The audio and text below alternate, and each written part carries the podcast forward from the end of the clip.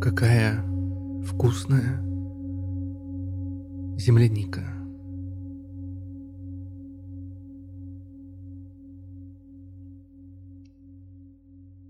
Доброе утро, дорогие друзья. Спасибо, что присоединились к нашему сатсангу. Напоминаю, что наши встречи нужно слушать в измененном состоянии сознания – для того, чтобы то, о чем мы тут говорим, было понято и было понято верно. Сегодня мы говорим об известной притче о вкусе земляники. Наверняка многие из вас слышали ее, знают. Я напомню на всякий случай. Это история о том, как один человек есть разные интерпретации. Он был в лесу, собирал ягоды или грибы. Да. И в какой-то момент он обнаружил, что за ним начал гня... гнаться тигр. Тигры или волки. И вот они гнали его через весь лес. И он подбежал к краю скалы, к краю обрыва. Подскользнулся, начал падать и зацепился за ветку. Одной рукой. И вот сверху его поджидали волки, поджидали тигры, чтобы его съесть. А внизу была пропасть, да еще и караулили там львы тоже какие-то хищники, которые бы тоже его съели. Он оказался, как говорится, между двух огней. Да? И вот в какой-то момент в этой истории он обнаруживает, что там, где его рука держалась за ветку, растет маленький кустик земляники. И то, что он делает, очень важно. В этом положении, держась за ветку между двумя приближающимися очевидными и неизбежными смертями, он срывает эту землянику, кладет ее себе в рот, вдыхает ее запах, аромат, медленно раскусывает, ест, ощущая каждую нотку вкуса, послевкусие, как мы делаем в чайной церемонии. произносит вслух или в уме, какая же все-таки вкусная это земляника.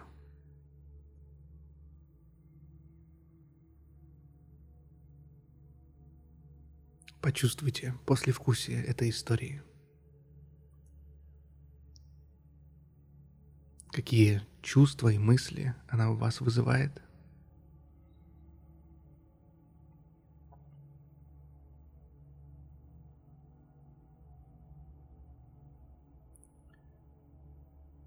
должен сказать, что существует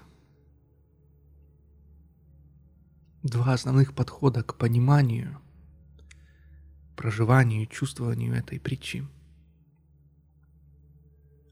Одна из них — это притча и ее интерпретация в стиле различных религиозных институтов –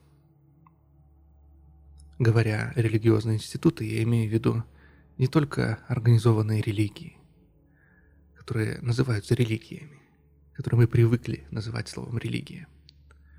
Но я также имею в виду такие религии, как государство, национальности, расы, языки.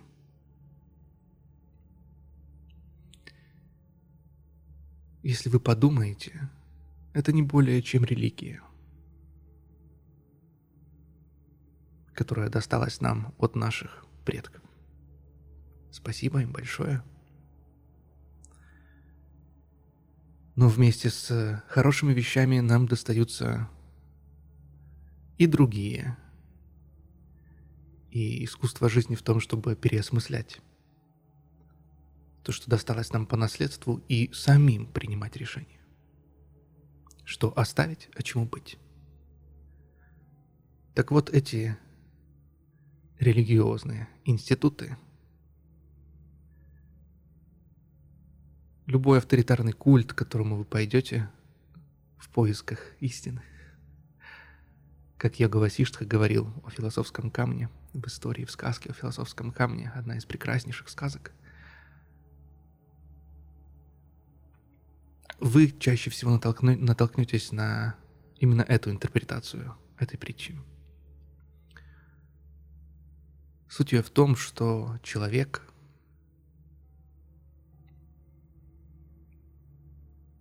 видя свою неизбежную смерть, видя, что все люди умирают, и он тоже неизбежно умрет.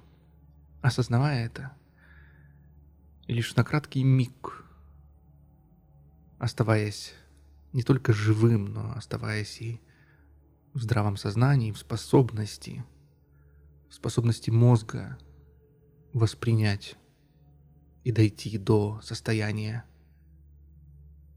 сознания, которое мы называем просветление или пробуждение. В этом кратком, кратком промежутке между бешеной молодостью, когда гормоны затмевают сознание, и старостью, когда ум уже не столь остр и более закостенелый, и ему сложно понять идеи пробужденности – по той причине, что это требует невероятной гибкости ума, интеллектуальной остроты, внимательности и в то же время энергии и расслабленности.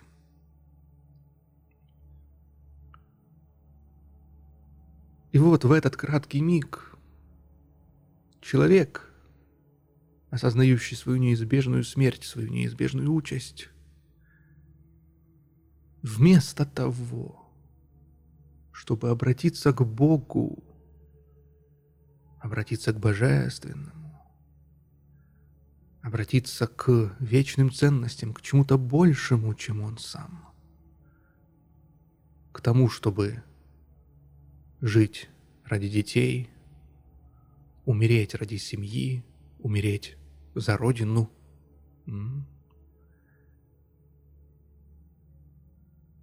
сделать мир лучше, убив всех несчастных?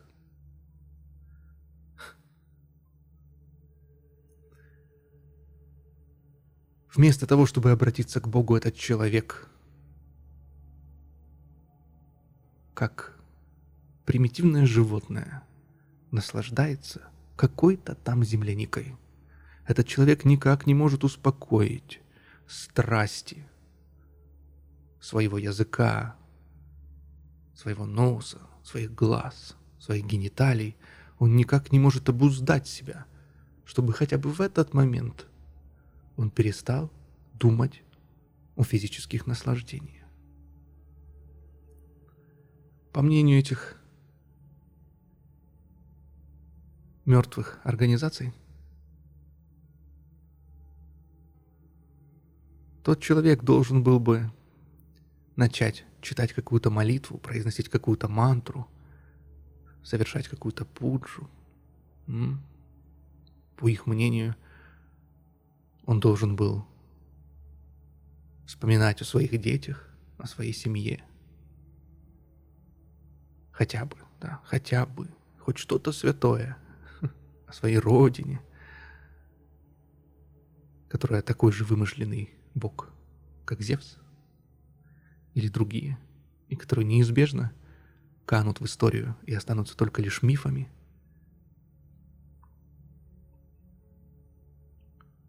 Все, о чем способен думать этот человек, это земляника. Это примитивное чувственное удовольствие. Вкус. За всю жизнь он не наелся земляники. Хотя бы сейчас он мог бы думать о Боге. И это, их, и это их интерпретация. Я уверен, вы в той или иной форме Слышали ее? Понимаете, о чем мы сейчас говорим?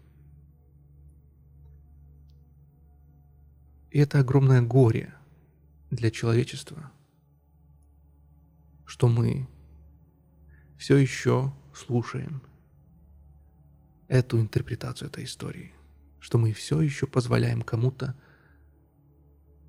внушать нам те идеи, которые, как мы уже знаем сейчас, не имеют даже научного обоснования под собой.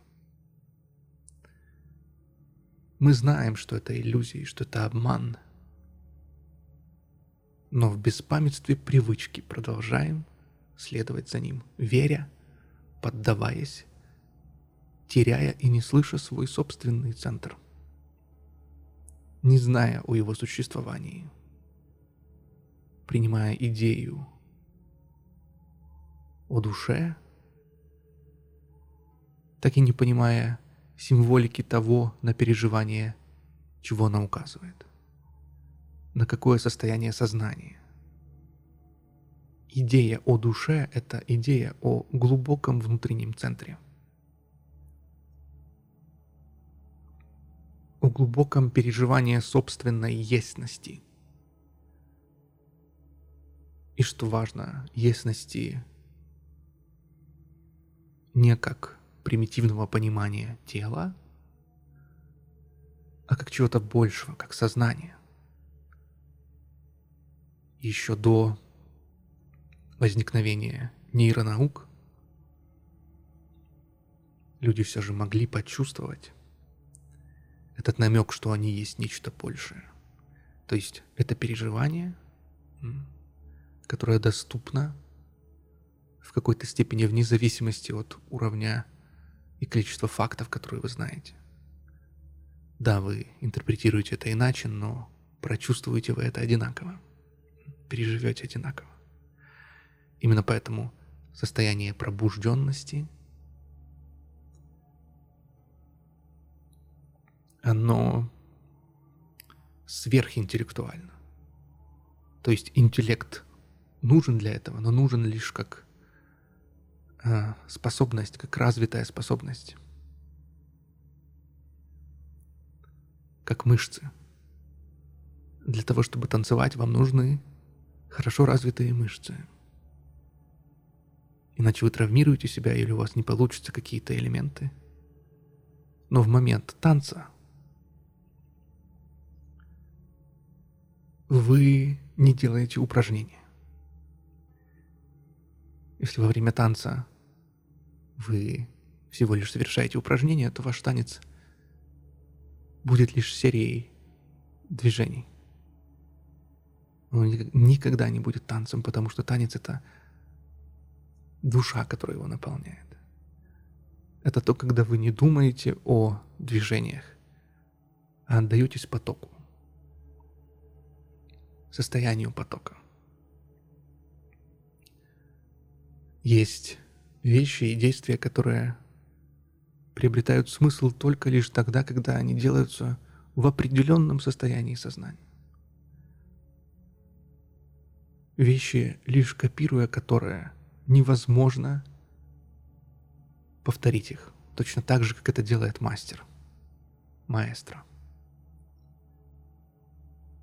По какой причине? Технически все может быть верно.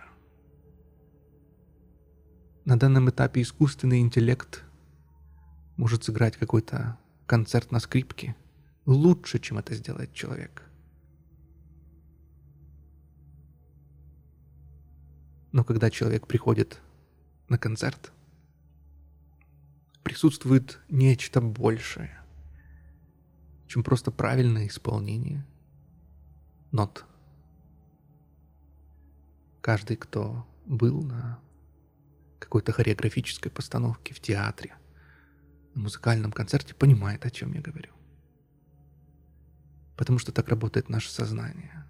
Мы воспринимаем намного больше информации, чем та, которой мы обычно даем отчет. Когда мы говорим «мы слушаем музыку», мы не только лишь слушаем музыку. Мы делаем еще огромное количество других вещей и огромное количество событий влияют на то, как эта музыка будет услышана. Как она будет пережита. И будет ли это той музыкой, которая способна будет в какой-то степени приблизить вас к пробуждению. Поэтому религиозные институты и государства пытаются внушить вам чувство вины, того, что ваши чувства движутся в сторону этой земляники. Они внушают иллюзорные идеи о том, что сейчас ты должен был молиться, ты должен направить все чувства к Богу, лишает человека состояния собственного центра, понимания того, что, несмотря на то, что эти религиозные институты частично правы, действительно стоит направить свое сознание к божественному, к чему-то наиболее огромному, что мы проживали. Но ошибка всех их заключается в том, что они видят это божественное, этого Бога всегда вне самих себя. Он где-то там, ему нужно молиться, ему нужно кричать, его нужно просить, умолять, ублажать. Он всегда где-то там. Даже когда вы чувствуете его присутствие ближе к себе, он все равно отделен от вас самих. И это не более чем иллюзия это искусственное чувство разделенности с бытием, которое нам внушают.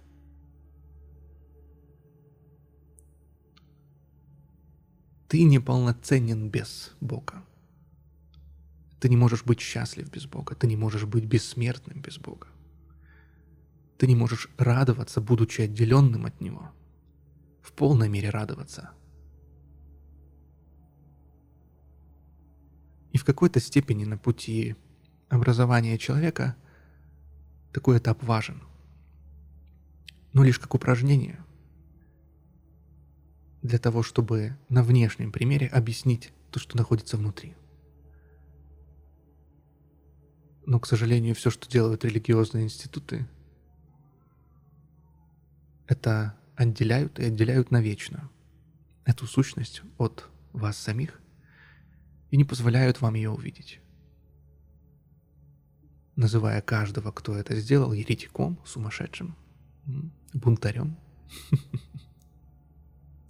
прелестившимся.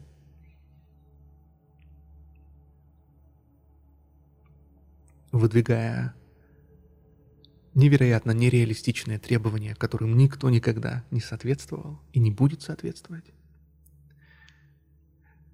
в качестве того, кто постиг, делая из этого абсолютно отдаленный, нереалистичный идеал. Их эффект похож на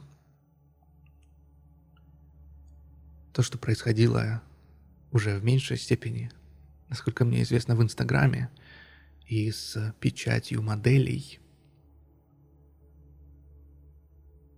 в различных журналах, Да, мало кто знает, возможно, до сих пор, особенно раньше, что абсолютно все фотографии, которые вы видите в журналах с моделями, они все обрабатываются ретушерами, да, специальными художниками, которые, где нужно, подтягивают попу, убирают морщинку, делают это так, как мы называем идеальным. И люди, которые не знают этого, они смотрят на это и понимают, что они не такие. Что у них не такой пресс, не такая попа, не такое ровное лицо. И такой человек становится неудовлетворенным. Как будто создается ощущение, что вот эта норма, а с тобой что-то не так, ты болен. И вот с этим чувством тебе можно продать все что угодно. Крем, который подтянет где нужно, выровняет где нужно –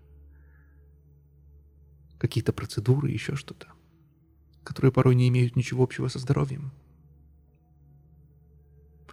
Сделать тебе больше губы, потому что твоя тонкая губа некрасива.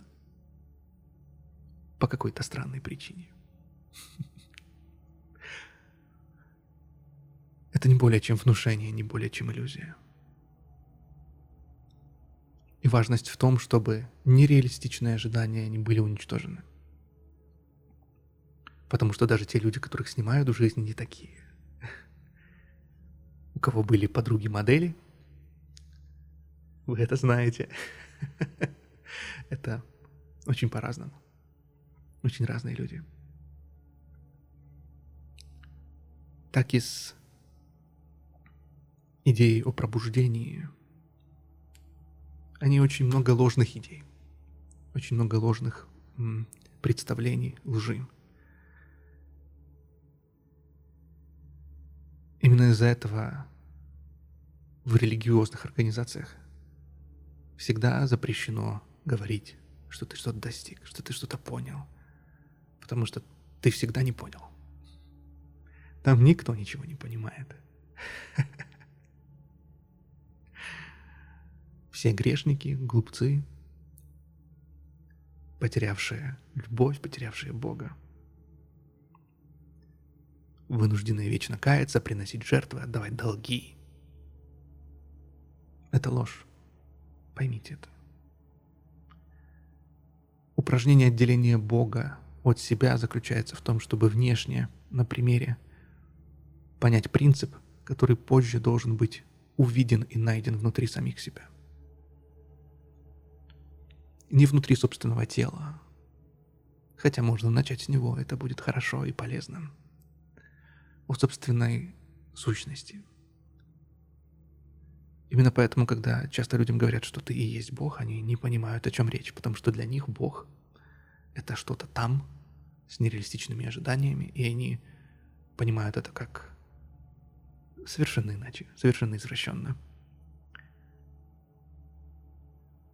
Именно поэтому эти вещи нужно пережить. Понять и пережить. Если просто пережить и не понять, может поехать крыша, и мы часто это видим — есть люди, которые переживали глубокие э, состояния сознания и божественность, но были столь интеллектуально слабы и неразвиты, что интерпретировали это совершенно безумным образом. Из-за этого появляются различные эзотеричные культы, идеи, э, упражнения для чакр, выравнивание аур и всего остального. Если эти вещи в какой-то степени да, но не так, как вам говорят об этом – последователи различных культов, которые просто не понимают то, о чем идет речь.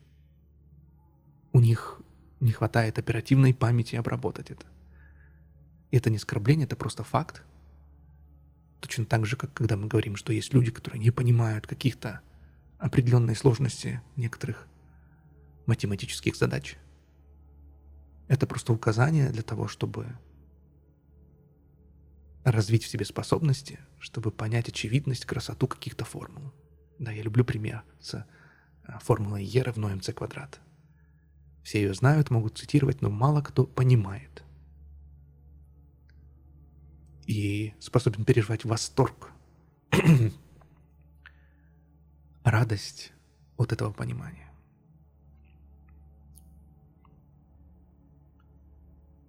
Эти авторитарные структуры пытаются внушить вам, что ваша жизнь для того, чтобы отдать ее куда-то, чему-то. Именно поэтому они осуждают этого человека, который попробовал землянику. Но другая сторона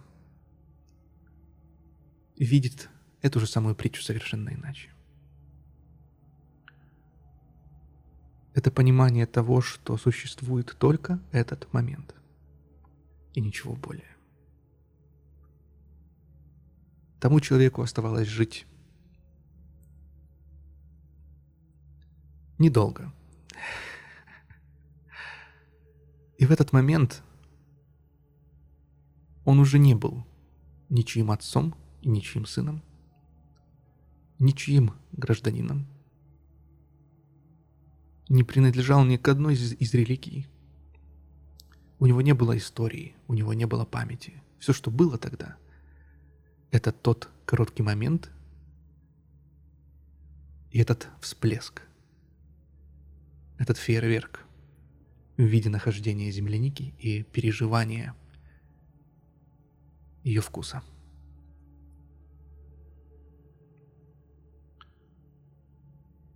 Сторонники различных авторитаризмов видят в этом, в этом понимании гедонизм, который они всячески осуждают, конечно же. Но я хочу сказать о том, что есть более глубокий уровень. И самые внимательные уже начали его ощупывать, уже ощущают, о чем я хочу сказать.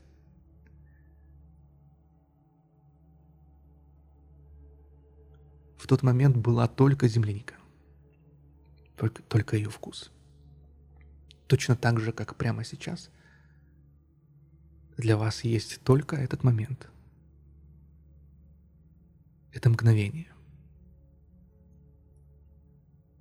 И вы проживаете его кадр за кадром, которые слиты в единое цельное полотно, каждый кадр из которого безвозвратен. Это понимание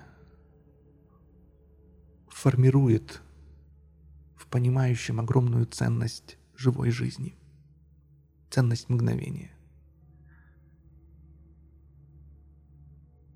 Это то же самое понимание неизбежности смерти, но делание из этого заключения других выводов. Это то, что необходимо для формирования более развитых обществ. Это чувство индивидуальности каждого из его составляющих. Чувство «я есть». Я мыслю, следовательно, я существую. Как только человек понимает ценность своей жизни, ценность своего счастья, своего стремления, стремления к удовольствию и избегания страданий, только тогда он может увидеть это в других. Непонятая заповедь гласит «возлюби ближнего своего, как самого себя». Если вы способны убить ближнего или желать ему смерти, значит вы способны сделать это по отношению к самим себе. Это значит, что вы никогда не любили себя. Вы никогда не переживали этого по-настоящему.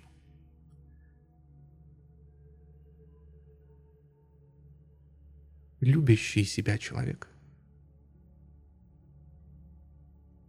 не способен быть жестоким. Он полон сострадания, потому что это его сущность.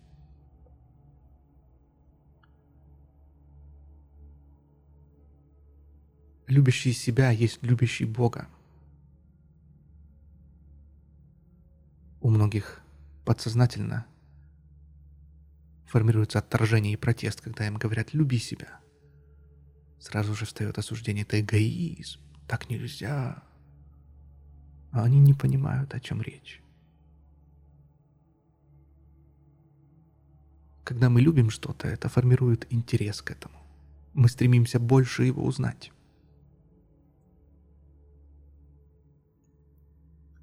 Когда кто-то любит, он хочет больше знать о том, кого он любит что ему нравится, что приносит ему радость, да? Как только мы позволим себе допустить идею влюбленности в себя, идите глубже, не будьте на поверхности этого. Всмотритесь в то, что есть вы.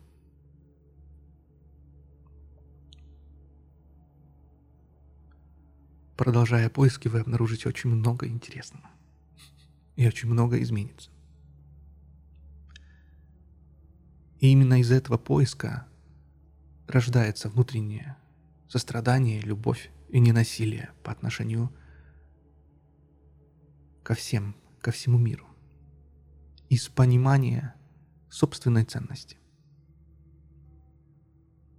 Части этой ценности, понимания космоса, идеи космоса, идеи Брахмана, идеи пустоты, идеи единства всего сущего, понимание и проживание.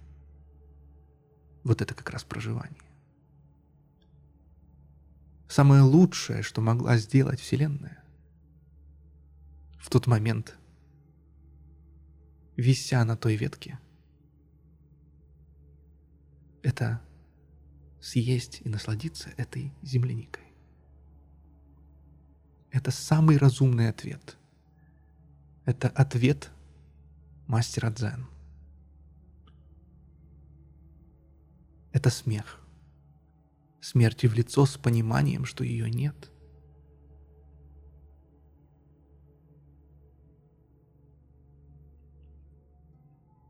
Там не должно было быть земляники, но вот она появилась. По какой-то причине она там была. И она была там именно для этого момента.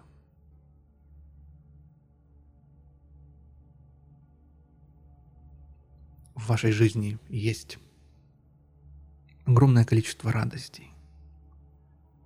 Прекрасная, вкусная, разнообразная еда. Ароматный, чистый воздух. Образы растений, деревьев, небес, воды – наслаждение чистым вкусом воды, физические ощущения, радость отхода ко сну, радость просыпания. Не то, когда вы проспали, а когда вы проснулись. Это радость, это счастье. Радость ощущения, когда вы принимаете душ или ванну, купаетесь в реке, нежитесь на солнышке, прохлаждаетесь во время знойного лета. Радость секса, радость единства с другим телом, радость ощущения своим телом тела другого, радость оргазма. И это священные вещи. Уолт Уитмен, мой любимый поэт, писал, и то, что он писал, всегда вызывает огромное возмущение – в различных представителей религий. Он писал «Аромат подмышек моих священнее всякой молитвы».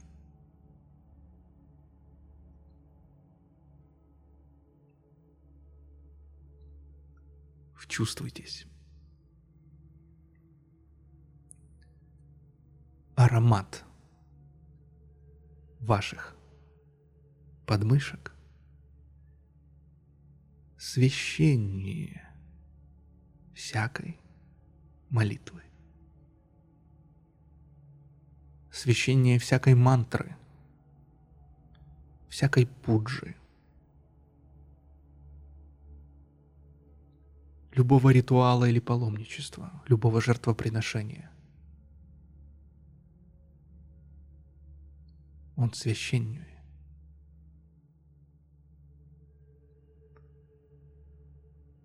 Потому что это аромат подмышек самого Бога. Это часть жизни. Это не что-то искусственное, придуманное, воображенное. Это то, что происходит само, то, что есть вашей сущностью. Вы можете замаскировать запах ваших подмышек, сделать его более приятным или наоборот – но он есть. Именно поэтому он более свят. Ваша естьность, ваша сущность намного священнее любых дисциплинарных правил. И если вы увидите ее, если вы рассмотрите ее, она действительно свята, она любит, она сострадает –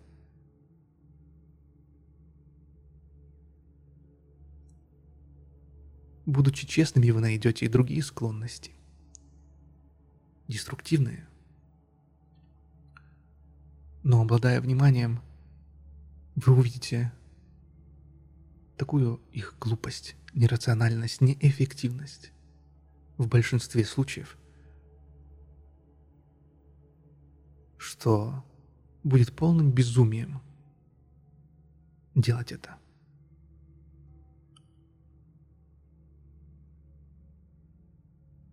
Если вам в палец попала заноза,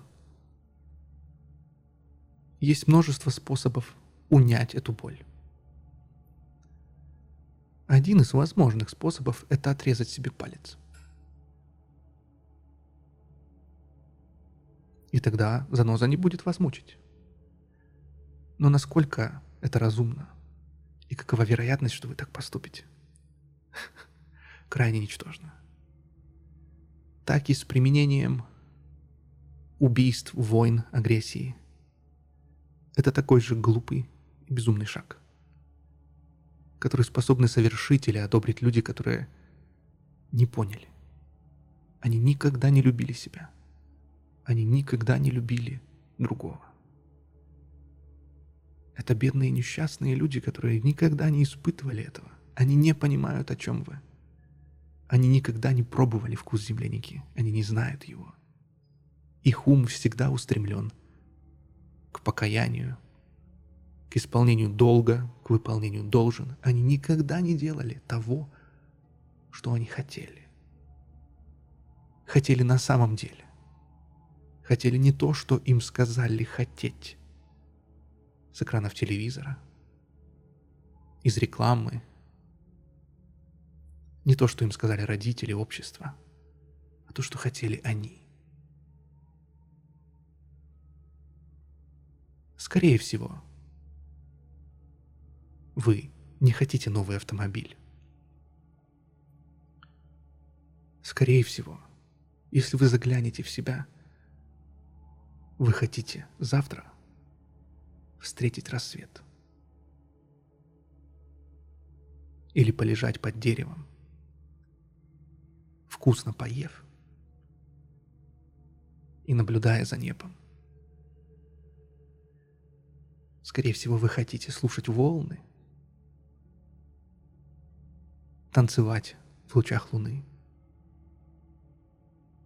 купаться в теплом океане, обнаженным, с любимым.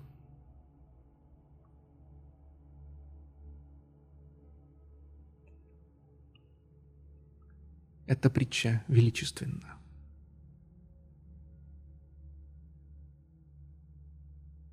И она обнажает состояние нашего сознания. мы видим то, во что мы на самом деле верим. Все мы считаем, что мы должны делать что-то в этот момент. Но попробуйте пойти настолько глубоко, чтобы увидеть святость того момента, который перед вами прямо сейчас. Попробуйте осознать настоящую ценность жизни. Это неизбежно изменит вас. Навсегда. Хотя бы обратите внимание, что здесь есть эта земляника. Хотя бы увидьте ее. И вся ваша жизнь, символом которого является это висение человека на ветке, вся ваша жизнь будет пропитана ароматом, вкусом этой прекрасной, красивой, сочной, сладкой земляники.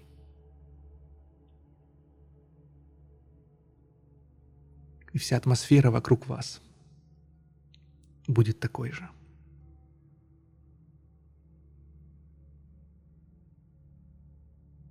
Вкус земляники намного радостнее, чем вкус страха за свою жизнь и чем больше людей смогут его пережить.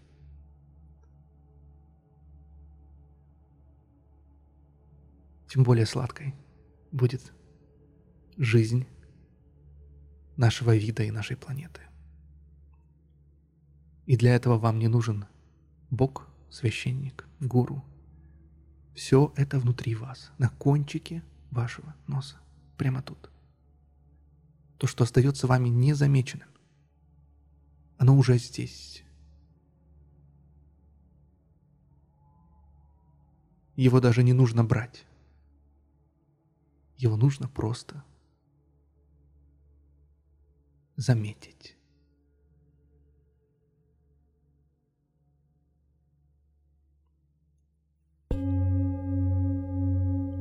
Заметьте.